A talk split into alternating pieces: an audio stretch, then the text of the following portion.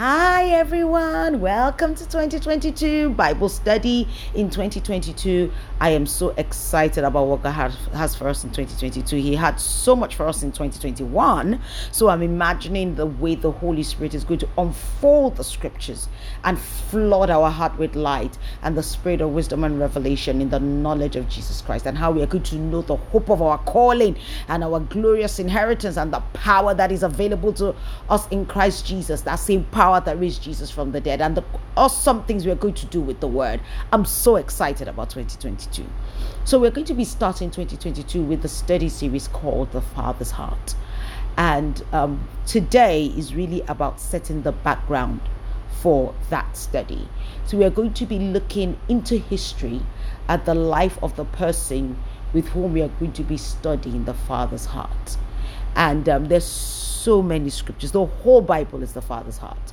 But this is somebody that I actually personally cannot wait. Well, the people that I cannot wait to see in heaven, actually, but this one is one of those very special ones.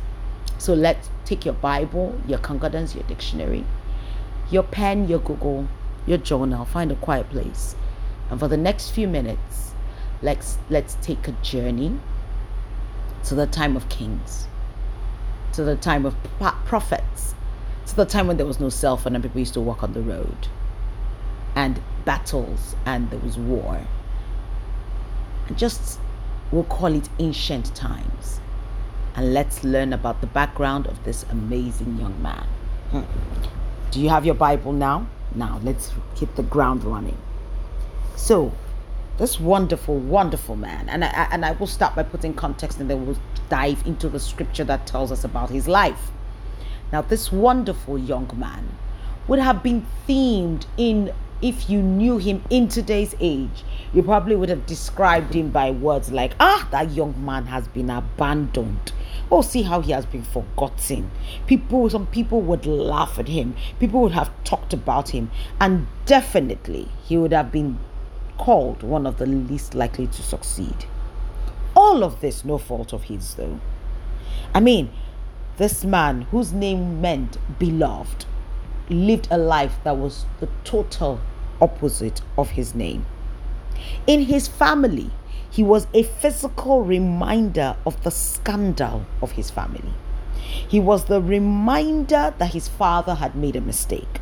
So his family preferred not to see him. He was the last born in his family, yet he was the reminder of their father's mistake. So his siblings definitely did not want to see him. His mom definitely did not want to see him. And his father definitely did not want to see him. Now, what do you do to someone who is a reminder of your mistake or something that is a reminder of your mistake that you do not want to see? You put it out of sight. That is what most of us do and assume that out of sight is also equal to being out of mind. So, guess what this family did? They put him out of sight. How did they do that? Hmm, let me tell you. In fact, my heart breaks for this young man. And I and if you have ever been a product of you know any form of violence or or rape or or, or a product of separated parents or you know that person in your family that you know you're just you feel like you're not up to par and everybody just wants to hide you please don't stop. Go through this study with us till the end because God has an awesome message for you. And this man's life will inspire, and you will see how much God really loves you. I hope you do. So, back to our young man. My heart breaks for him because I can imagine it wasn't his fault.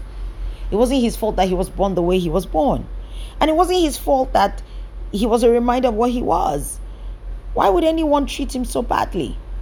So, to get rid of him, what did his family do?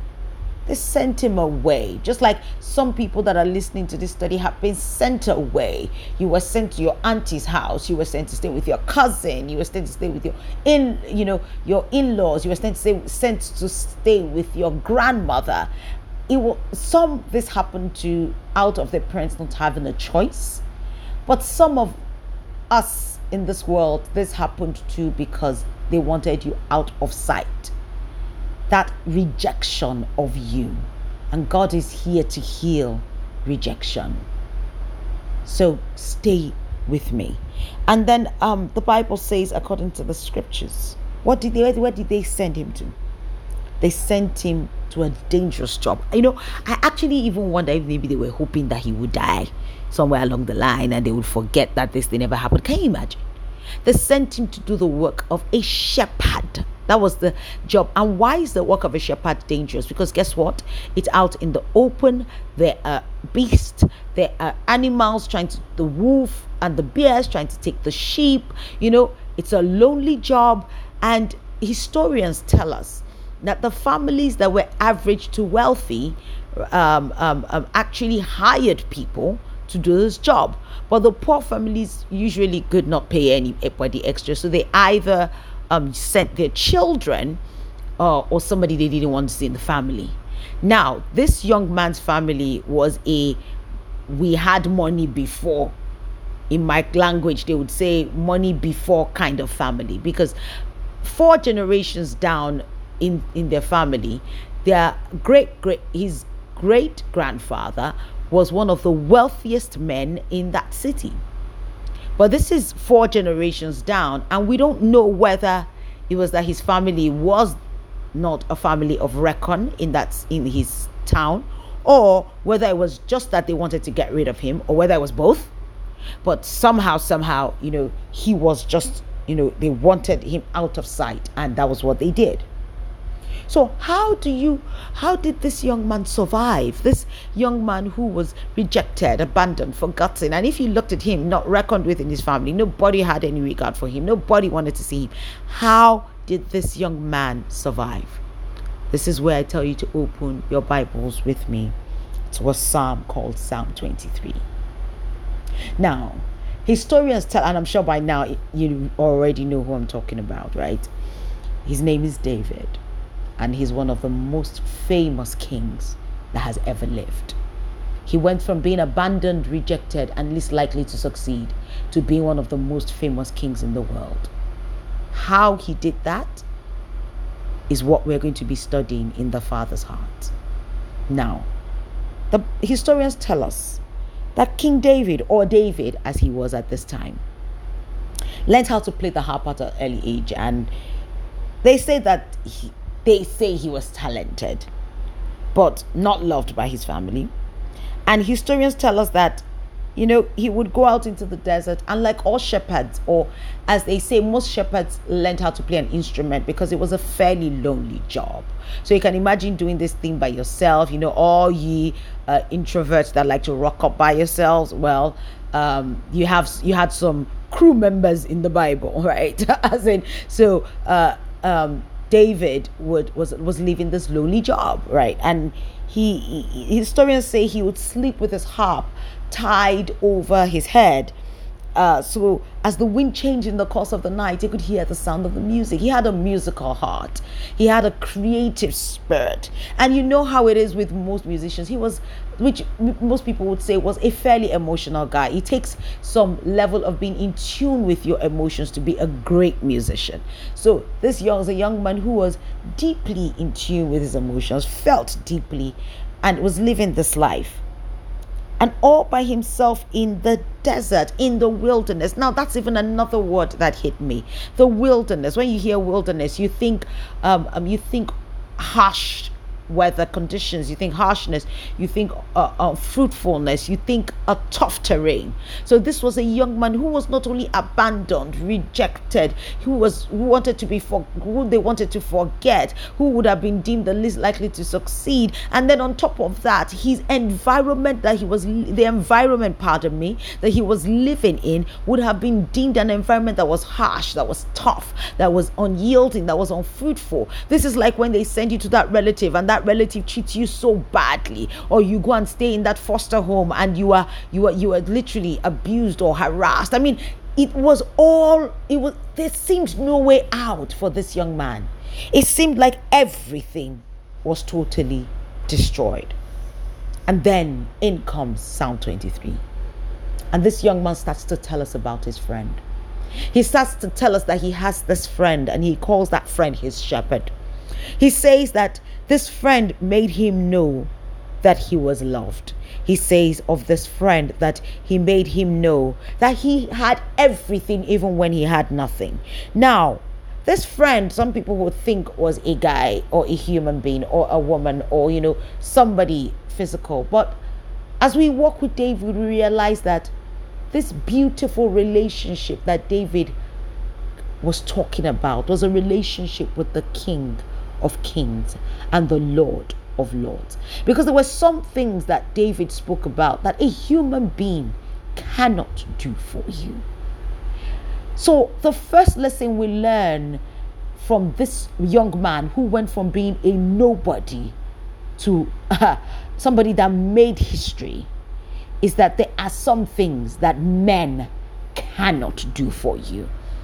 So this young man now starts to tell us about the things that the Almighty God, the Father Himself, does for him, did for him. And he said, the he was guarding his sheep, and you know, in a wilderness region, how do you find grass? How do you know where the green pastures are for your sheep? He said, every time I needed resources, um, this this this wonderful best friend of mine would guide me. He, he was the creator and is the creator of heaven and earth, the possessor of heaven and earth. And he would knew where all the green pastures were. And he would tell me, Oh, David, go here. This is where the green pastures are. He would lead him to green pastures. He said of this, his friend, he said, the water that I needed, the resources. So you see, sheep don't drink any kind of water. Running water doesn't work for them. They don't like to be stressed. He said, so if you were ever working with workers that don't like to be stressed, David's got you right? And he said so i need to i needed to find still water he said and this beautiful wonderful awesome friend of mine would lead me to where still, still waters were even if nobody knew i would know.